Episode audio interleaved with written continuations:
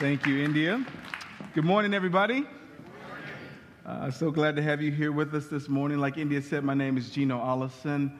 Uh, my wife and I are the lead pastors here, and we're so happy that you're here with us. Also, uh, special welcome to anybody who's visiting with us for the very first time.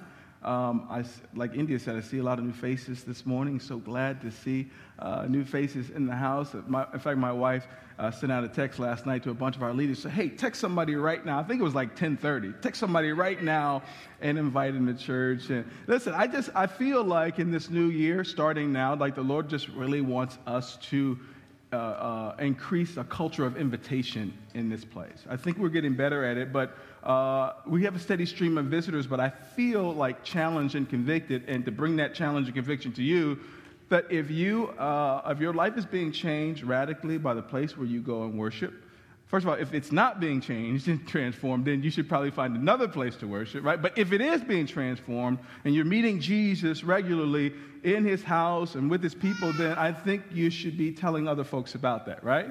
And so we have uh, these really uh, cool cards on the back table. I've asked Andy to put out more. And so I want each and every person to just grab five of these cards on your way out, every single person. And the goal isn't to grab them and stuff them in your glove box, right? or put them on top of your refrigerator. The goal is to consciously say, man, somebody's getting these cards this week.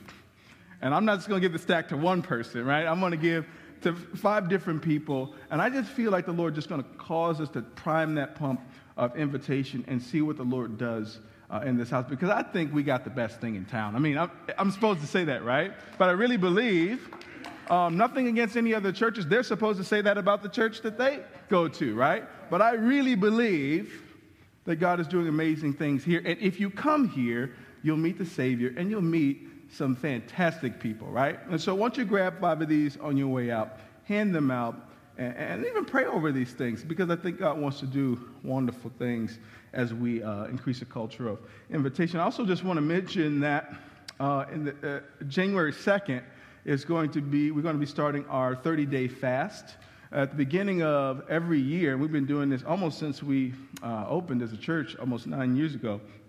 Um, uh, we have been participating in a 30 day fast at the very beginning of the year. It's hard, it's challenging, but it's supposed to be, right? It's an opportunity for us to hit a hard reset button. Many of us, if you're like me, you've picked up bad habits over the year, you've gotten complacent, you've got spiritually, emotionally, relationally, maybe even physically a little flabby, right? And so it's helpful, necessary for us to place into a place, uh, press into a place of fitness. And basically, what that means is we unplug from some things, the lesser things that compete with God for our attention and our affection, and in turning down those lesser noises, we're more able to hear what God would say to us. And so many of you have engaged with us over uh, the, the last few years with varying degrees of zeal and intensity and excitement.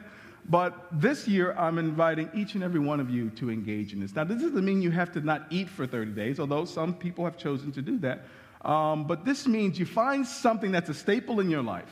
Maybe it's social media, maybe it's certain types of food, Maybe it's your smartphone. Maybe it's coffee, right? But you say, this thing has grown to an unhealthy place in my life. I'm dependent on it in a way that's unhealthy. I need to unplug from this uh, for 30 days so that I could lean into things that are more important, things that are more helpful and healthy. And some of you might not pick that thing back up after 30 days. We'll see, but we want you to engage that with us. It's a couple weeks away, but I just kind of want to prime your heart for that. Would hate to spring that on you at the last minute, all right? And lastly, before I begin the message, I mentioned the last couple weeks that we are hiring. Uh, we are trying to fill an admin assistant position as well as uh, uh, a, custo- a, custodian position. We've gotten some uh, interest and even some applications, but we're going to be conducting in- interviews soon. So if you grabbed an application, if you're interested, we'd like to get those in this week. If you know somebody that's not here that might be interested, feel free to share that with them. But we'd like to have these positions filled as we head into the new year. And so keep that in mind if you need, if you need a job. Well, let me begin uh, the message uh, this morning. If you were with us last week, you would know that we began a series last week, a brand new series that we're simply calling Christmas Unwrapped. We're right in the thick of the Advent season, and Advent is a season observed by Christians all over the world. And during Advent, we celebrate, I should say, we observe three things. We are thankful for the first coming of Christ, that Jesus was sent to earth to free us from our sins and to be our example. We prepare, secondly, for his second coming. We, are preparing our hearts, we're preparing our lives, we're telling other people in preparation for the second coming of Christ. And lastly, we celebrate God's presence here with us today. And that's my favorite part about the Advent season because we know that God is here with us now. He's present. He's in our midst through the power and work of the Holy Spirit. And so he's acquainted, very well acquainted with our suffering, with our grief, with our struggles because he's here with us now. But we've called this series Christmas Unwrapped because many of us, particularly those of us in the West, as we get wrapped up in Christmas and the holiday season, we're like that immature child who's given this beautifully wrapped gift. And upon unwrapping it, rather than appreciating and engaging with the actual gift, they go over in the corner and they play with the box. Or they play with the wrapping. Or they're enamored with the, you know, the, the, the ribbon or the bow, neglecting the gift. But the spiritually mature, those who have been enlightened, know that the gift is far better than the wrapping.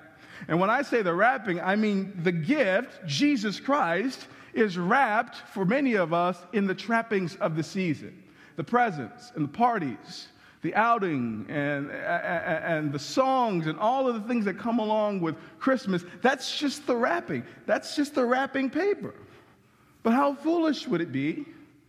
for us to leave the gift on the table uh, in exchange for just enjoying the wrapping. And so we seek during this series to unwrap the gift. Nothing wrong with the parties, nothing wrong with the presents, nothing wrong with the, the, the, the get togethers and the singing, but that's just the wrapping. We are supposed to engage, appreciate, enjoy the gift. The gift is Jesus. And so last week, as we begin this series, we talked about the gift of change. One of the things that Jesus brings is he brings uh, the gift of change. And one of the things I say all the time about this church, if there's a rumor that I would love to get around in the city about this church, is that, hey, they expect you to change when you go over there. Like, if you go to that church, if you engage in it, if you listen to the sermons, if you plug into community life, if you don't want to change, don't go there. If you don't want your life transformed by the power and work of the Spirit, the message of the gospel, if you don't want to change, don't go there because if you get hooked up with SSV, your life will radically change.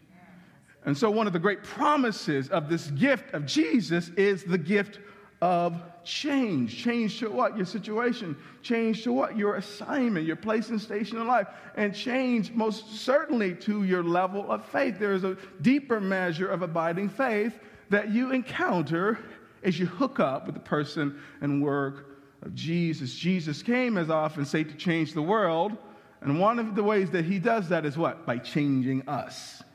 The gift of change. And as I continue this series this morning, I want to draw your attention to a surprising reality of God's kingdom a theme that runs through the whole of Scripture, and this thread of, that runs through the whole of Scripture, if you have eyes to see it, is that God loves to use ordinary things and ordinary people to do fantastic, awesome things.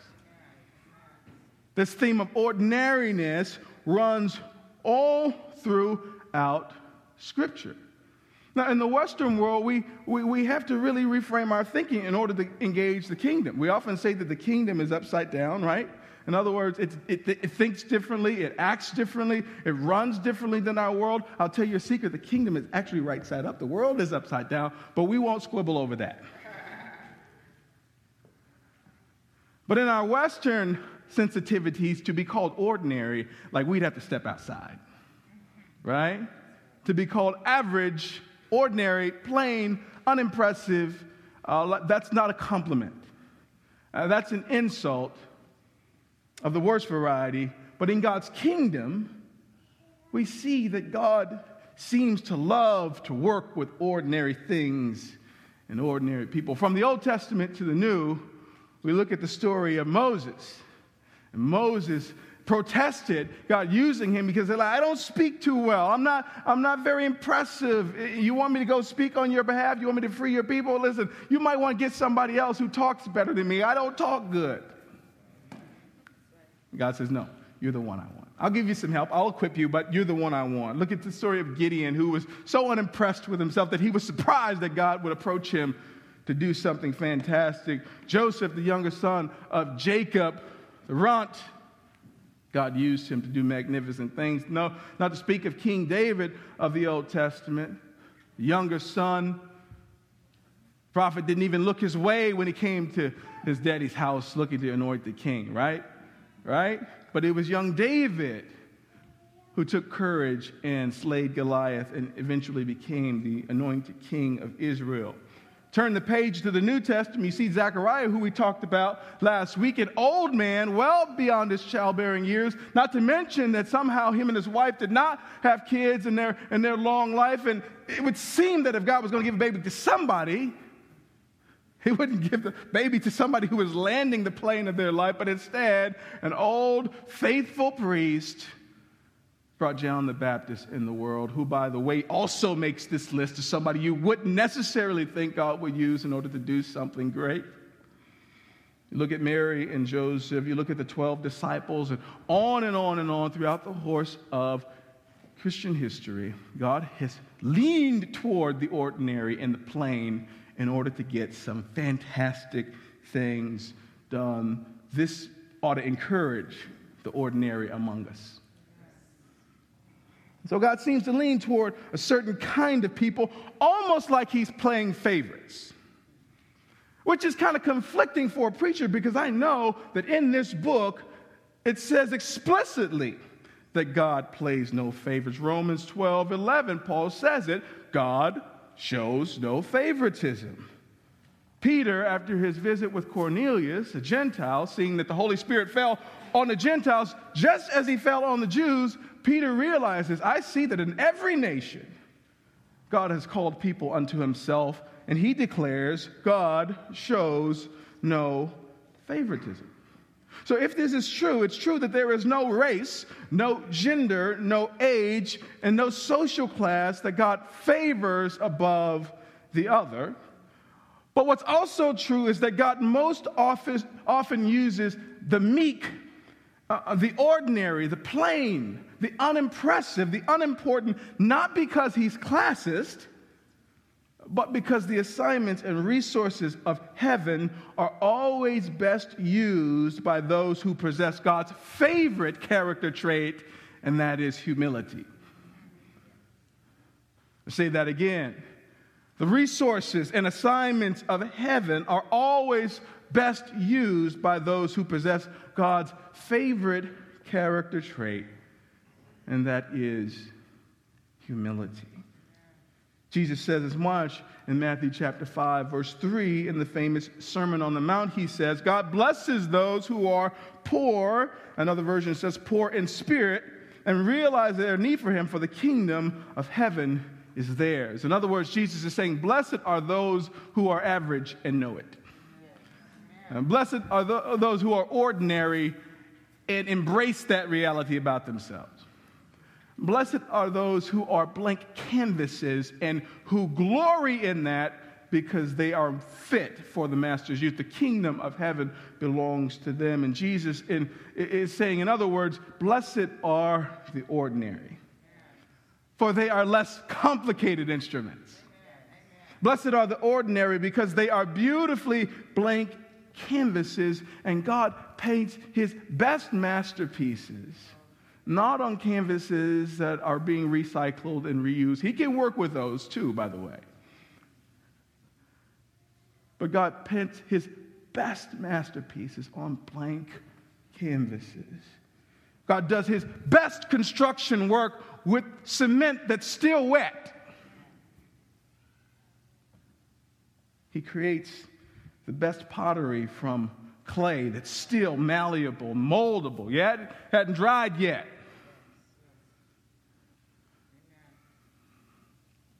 God does his best work with those who don't suffer from the Western affliction of self importance.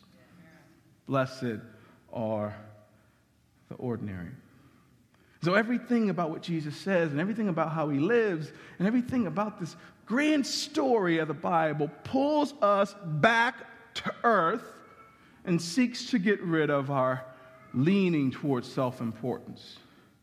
You got to get low in order to engage the kingdom. You got to get low in order to be used mightily by God. This is a theme that runs throughout Scripture. And so, as we unwrap this Christmas story, appreciating the gift wrapping, but being more interested in the gifts underneath that wrapping, I think we should lean into, unwrap, and appreciate the gift of ordinariness that we see, not just throughout Scripture, but especially in the Christmas story. If you're looking for a title for this message this morning, The Gift of Ordinariness. I really believe that the Lord's going to speak to somebody through this today. I really believe that this particular angle of this ancient story is, is designed to bring somebody some freedom today because we've got many of us, our ladder that we're climbing, we find today that it's up against the wrong wall. That should you get to the top of the ladder that you're climbing, you will find that it's something totally different than what God has called you to aspire to. And hopefully, this message today will bring you some freedom and give you some tools to not only appreciate who you are, but to spend the rest of your life flying low to the ground. The rest of your life embracing a measure of ordinariness, knowing that God adds his super to our natural and can do with that wonderful things. The gift of ordinariness. I'm looking at a passage of scripture in Luke chapter 1. Would you turn with me in your Bibles? If you're old school and you have a Bible, uh, turn there with me this morning. You might find some Bibles on the edges of your row, although we're getting a little thin, have to order some more Bibles. But if you have a Bible on your row, feel free to use that. If you don't, by the way, have a Bible at home that you can understand, uh, feel free to take those Bibles written in a pretty plain English that you might be able to understand. It will also be engaging with the scriptures on the screens, and feel free also to use your devices, uh, your tablets, or your phones as we get into God's word. Luke chapter 1, verse 26. While you find that, let me pray. Dear Jesus, thank you so much for your word. Thank you for your truth. Thank you, Father, that you would use me. Um, you would use me, an ordinary guy, uh, to speak to your people, to bring your truth, to encourage your people today to challenge them, to call them higher. Thank you that you would use me. And so, Father, I pray that we would unhook from the trappings of this world, the value systems of this world, and Lord, we would get on your page this morning. That we would embrace who you've called us to be. That we would be empty vessels, ready to be poured into by you. That we would be blank canvases, ready for the Master's use. Put power in these words you've given me to speak this morning. Father, move the preacher out of the way so that your truth and your light might shine through. We ask all these things in Jesus' mighty name. And all God's people said, Amen. Luke chapter 1, starting at verse 26. We're actually kind of picking up where we left off uh, last week. We are talking about Zechariah and Elizabeth in the earlier part of Luke chapter 1. We picked this up. This is Mary's story, starting at verse 26. In the sixth month of Elizabeth, this is Mary's cousin, uh, Elizabeth's pregnancy, God sent the angel Gabriel to Nazareth, a town in Galilee, to a virgin pledged to be married to a man named Joseph, a descendant of David. The virgin's name was Mary. The angel went to her and said, Greetings, you who are favored, the Lord is with you. Mary was greatly troubled at his words and wondered what kind of greeting this might be.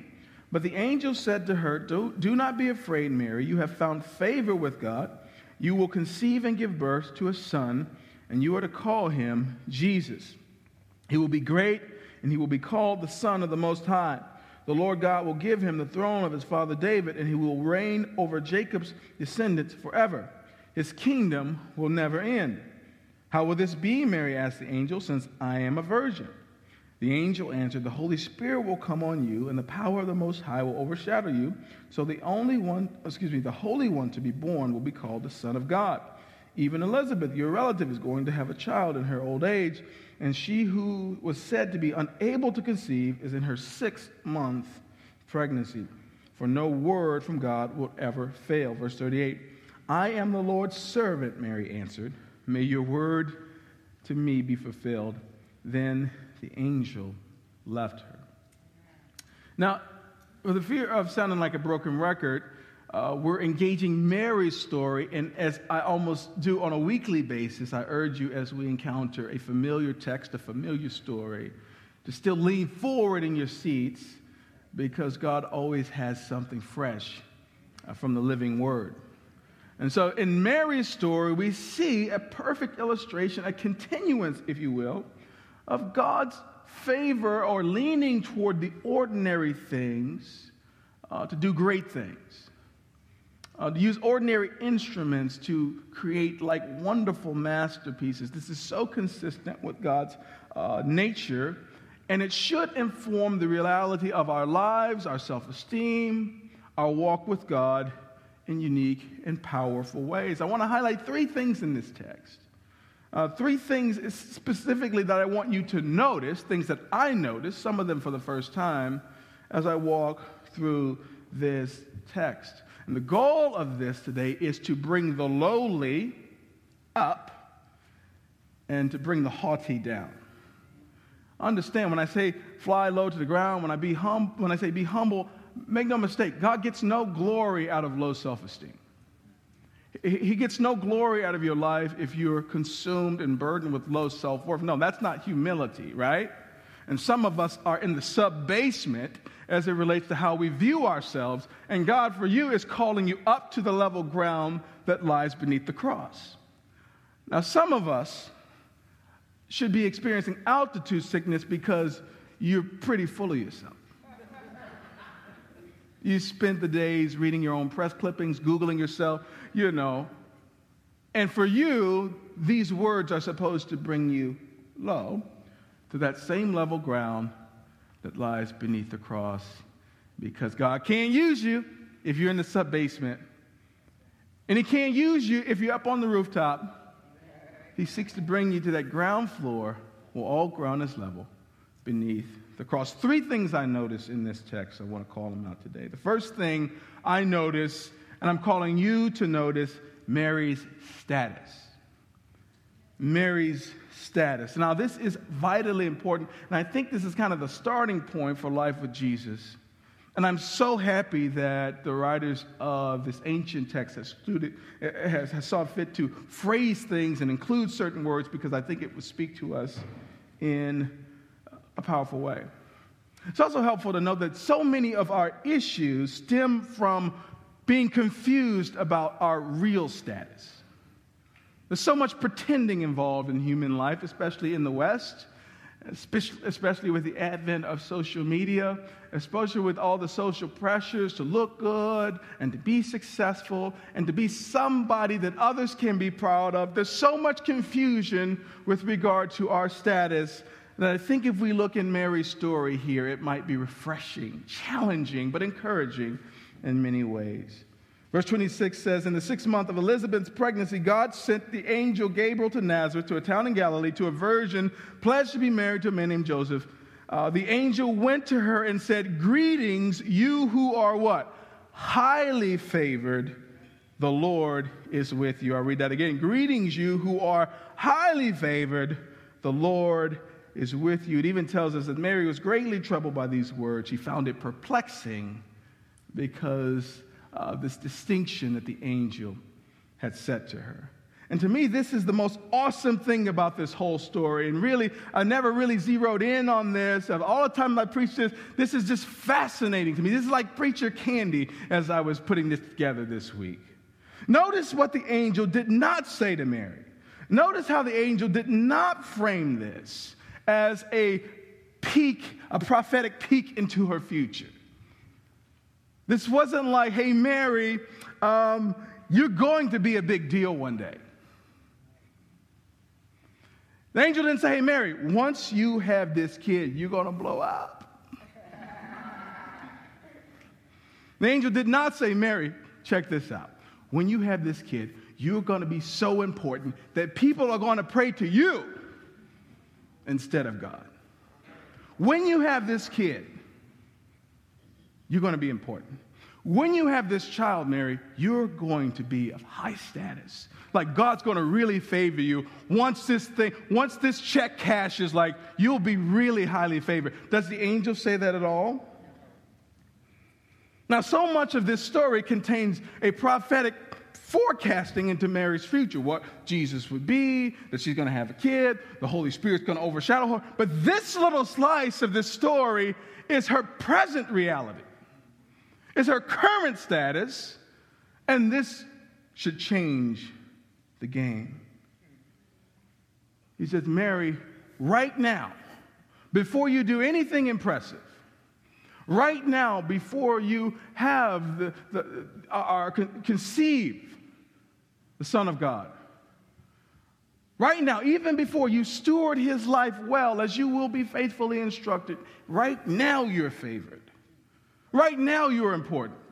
Right now, you're a big deal. And all that we would take note of what heaven has to say about us right now. All that you would unhook from the burden of comparison and performance and realize that when your king, when your father looks at you right now, he sees someone of much worth, much value, that you don't have to perform in order to be favored. You don't have to produce in order to be favored. You don't have to be important or well liked or have loads of followers on social media for God to say, well I, well, I guess I better get in line with everybody else who likes you. Imagine the freedom you'd enjoy understanding your current status. Consider the change that might break off as you begin to see yourself as God sees you now.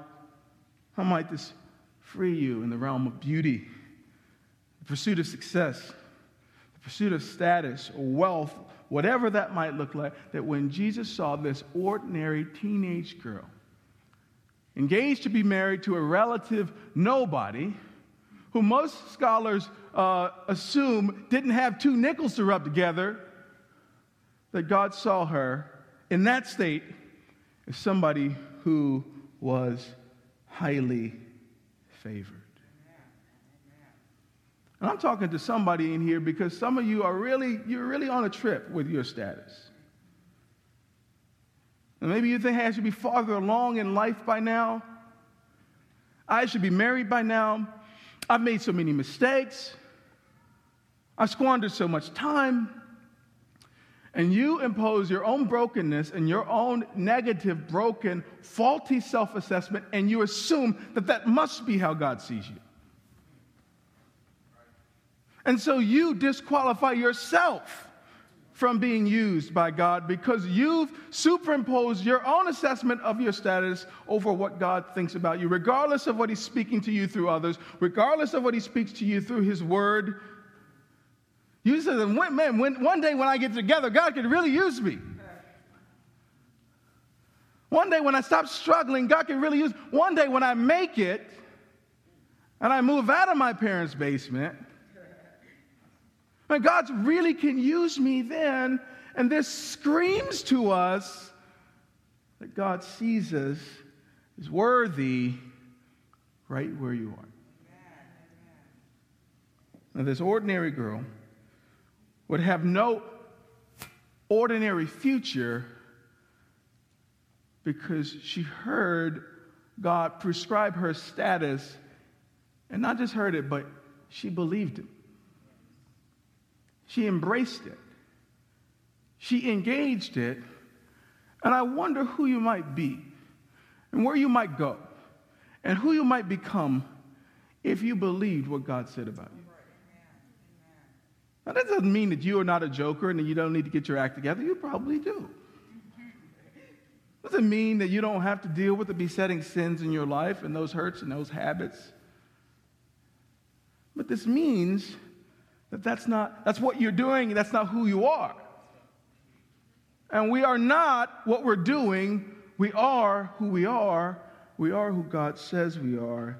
And God says through this angel, my dear, before you do anything fantastic, I think you're fantastic.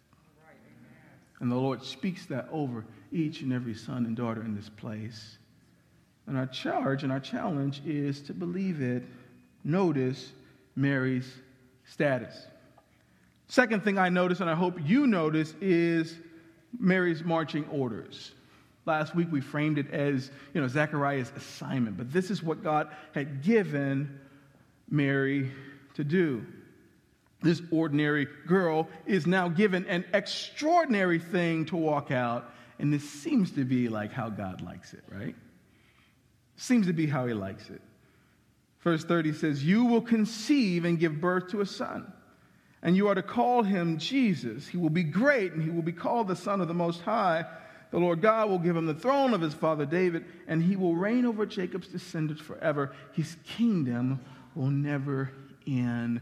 Little teenage virgin girl married to a relative nobody. I know this is a lot to put on you, but brace yourself. The Savior of the world will come through your loins. Many of us dismiss this as just simply a description of what Jesus is going to be, a description of Jesus' greatness. But like last week when we talked about Zechariah, this is a divine assignment of astronomical proportions. This is her assignment. You're to give birth to this kid. You're to steward and raise him along with his unsuspecting stepdaddy Joseph. I wish I could get into Joseph's story, poor guy. but this is her marching orders, this is her assignment. And this is a big deal. This is, this is a tall order. But, and, but it's not surprising because this is how God works.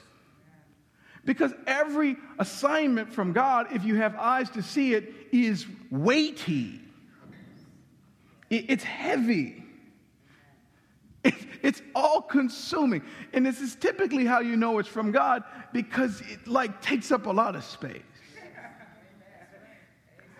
I don't know about you, but I like, Lord, Lord, would you give me some? I got a little space in my life right here. It's about two by three feet. If you could give me something that fits that, that'd be great.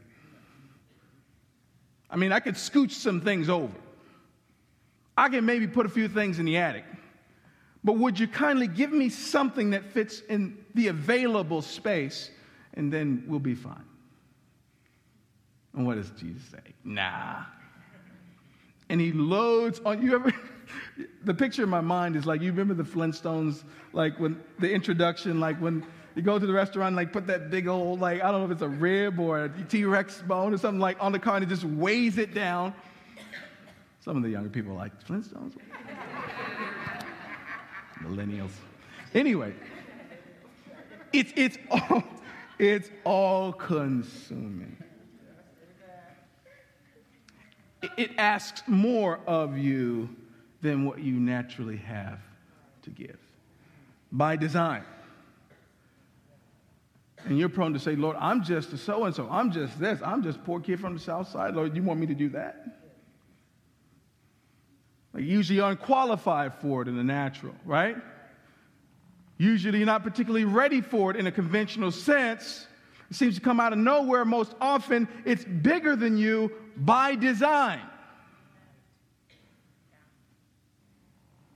It's all consuming if you've ever noticed it. Which means that it's hard to do what God called you to do and moonlight doing something else.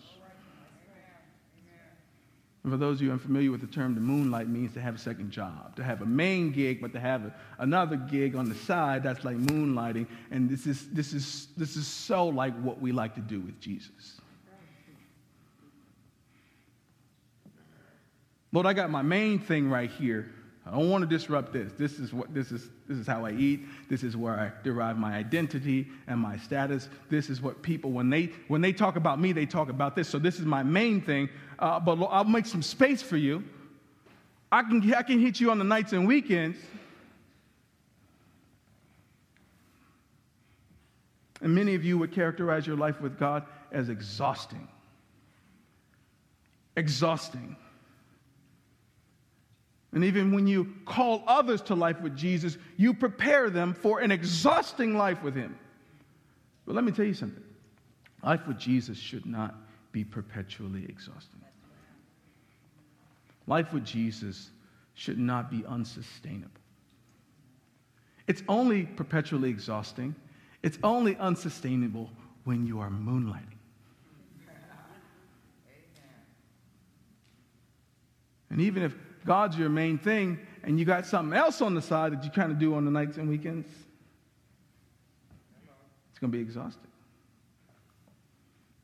Or if you've got some other thing that's your main thing and you're trying to court Jesus on the nights and weekends, it's going to be exhausting. It's going to be unsatisfying. It's not going to work. It's not going to last. And so when God comes to you with marching orders, when He comes to you with an assignment, the way you know it's for Him is that it requires you to empty the entire room of your life. And even still, God's big assignment is going to be bulging out of the windows because it's more than what you can contain.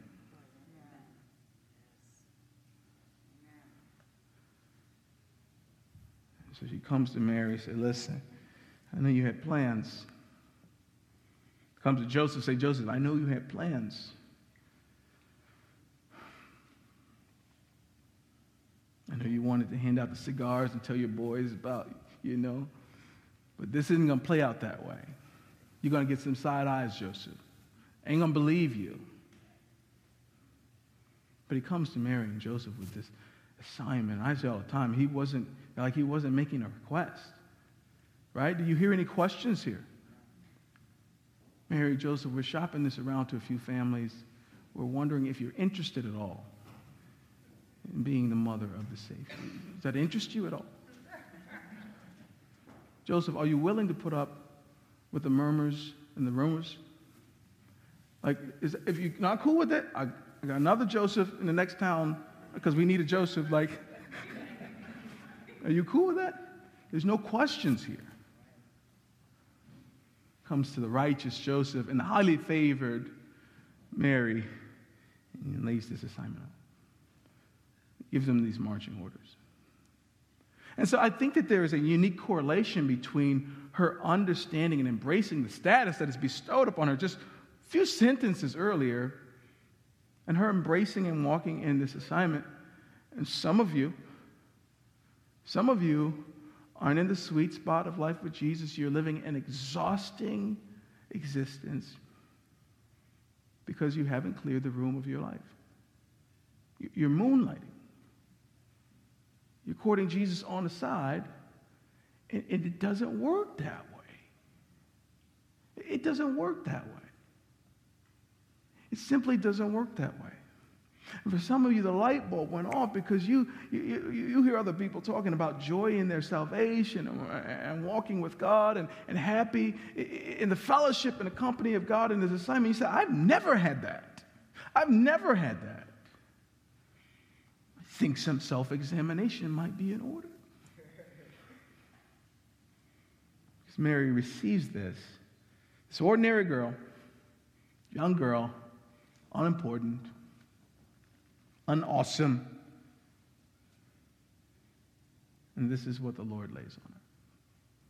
It's huge, it's beyond her. But the Holy Spirit, as the angel says, will speak, make sure this thing happens. I think there's a supernatural grace that accompanies the, the assignment that God gives us. That we could not naturally do it on our own. We could not naturally fulfill the purposes and the plans of God were it not for the grace that He accompanies with that assignment. But here's the deal this is, why you're, this is why you're exhausted because there is no accompanying grace for the thing that you bring to your life. That little thing that you're moonlighting on the side, like there's no Holy Ghost energy on that. You're on your own. There's no empowerment from the Spirit to be successful at that and so God's going to only empower purpose. It's only going to fuel what He set before you. And this enormous task that Mary and Joseph and all the select others have been given to make this thing come to be, they did it with grace and with relative ease because this is from God. And He's got His juice on it when He calls for something. Notice Mary's marching orders. The third and final thing uh, that I notice in this story, where God is using these ordinary people to do extraordinary things, is I notice Mary's disposition. I notice her disposition. Now, typically, I've pointed to Mary's response, which is what she said. Basically, what she says in response to all of this is, okay, let's do it. Well, I am struck by what seems to be her disposition, her posture toward the things of God. And so some of us walk with God with relative ease. We're very mobile and agile. We'll move where He says move. We'll do what He says do. And we enjoy the grace that comes along with a life of obedience because we have a posture that says yes. A predisposition of yes, such that the Lord could just come knocking anytime He wants. It's just our posture. We're poised to say yes. We're poised to lean in, while others of us, not so much. Like it takes a lot of convincing. Three or four angelic visitations, writing on the walls, airplanes skywriting the thing, right? And still we need proof. Still we need some convincing.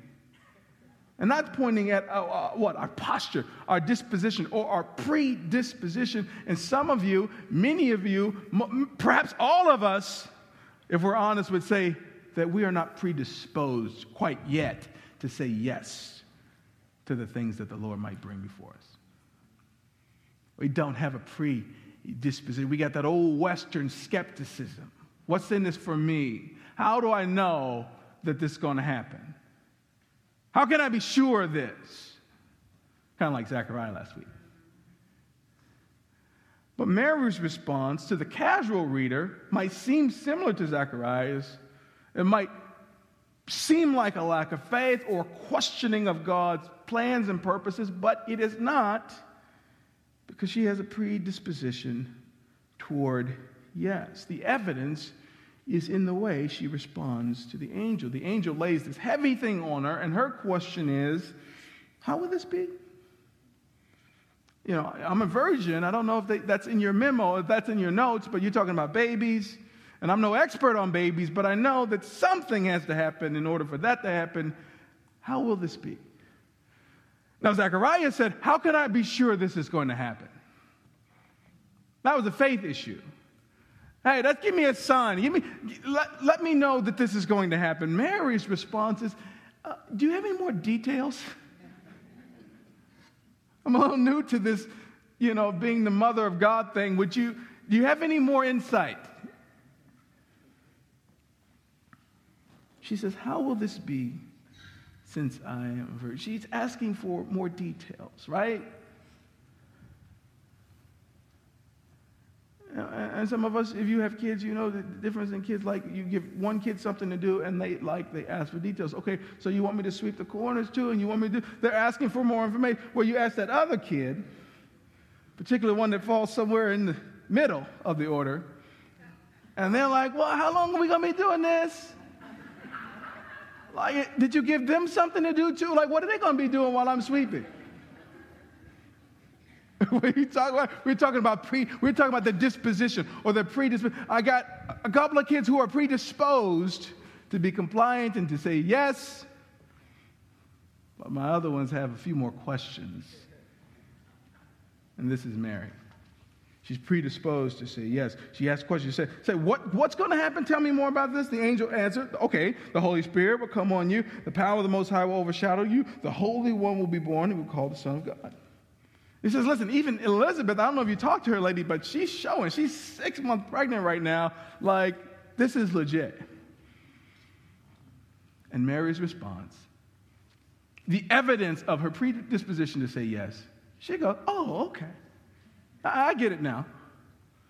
And her response is so beautiful to me. She says, I am the Lord's servant. May your word to me be fulfilled. I am the Lord's servant. May your word to me be fulfilled.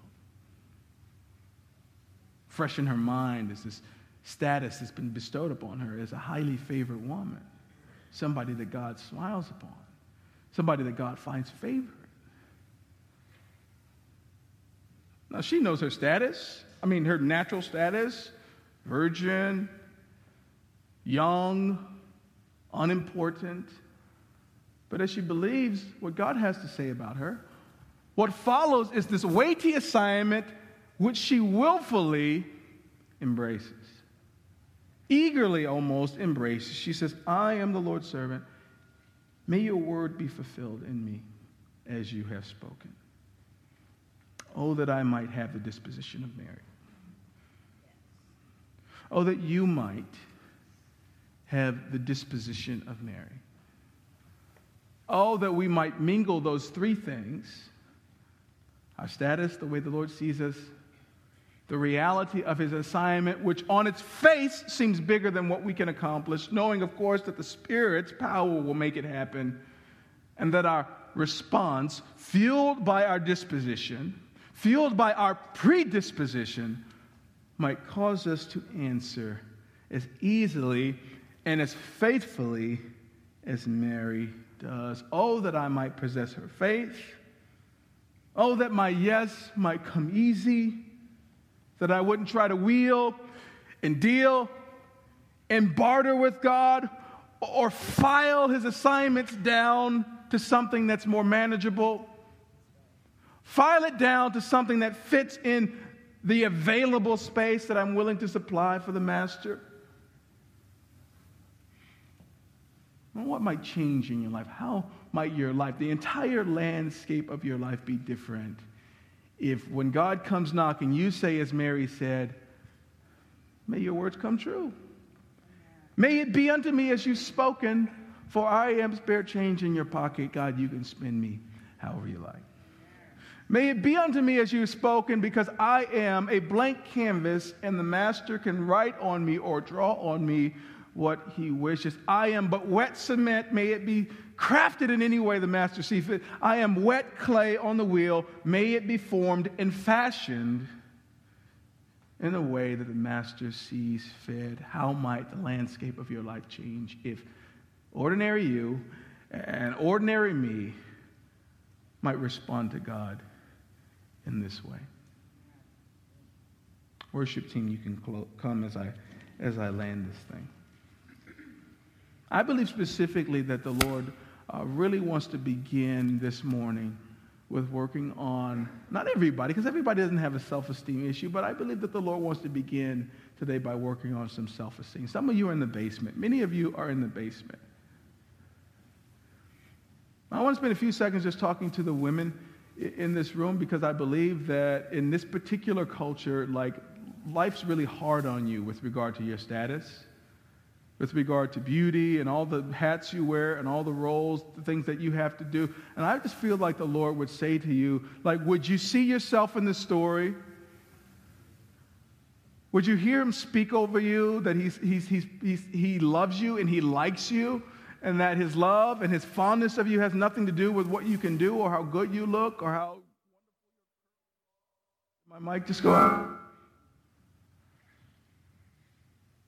I believe that we have to start there, and it's not just a female thing, guys. Would you just uh, believe that you don't have to measure yourself by somebody else or what other people are doing? That when the Lord comes to you today, He sees you as a son, that He loves, that He values, and that He has a plan for your life that likely by now He's already tried to like bestow upon you.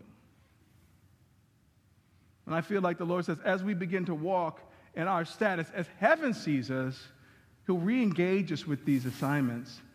And may our disposition and may our response to Him coming and speaking to us be accepted. May we say yes. Quickly say yes. May we not point to our ordinariness as something that disqualifies us, but rather see our blank canvases as something that qualifies us for the Master's use.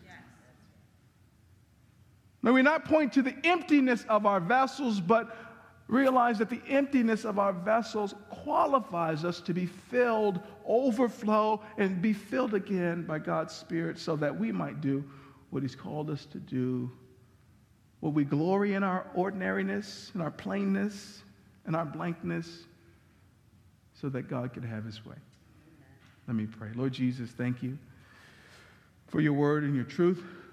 Thank you that there's plenty of encouragement in your word. There's plenty of challenge there as well. Father, I pray that we would be moved to action, that we wouldn't just hear this word and, and, and recognize that there's some truth there, but Father, we would, be, we would wrestle with this. We would be transformed by it. We would be changed by it. Father, may we see ourselves today and forevermore how you see us, and may we live our lives accordingly. May we say yes to you, yes to you, and yes again. Have your way. In Jesus' name we pray. And all God's people said, Amen.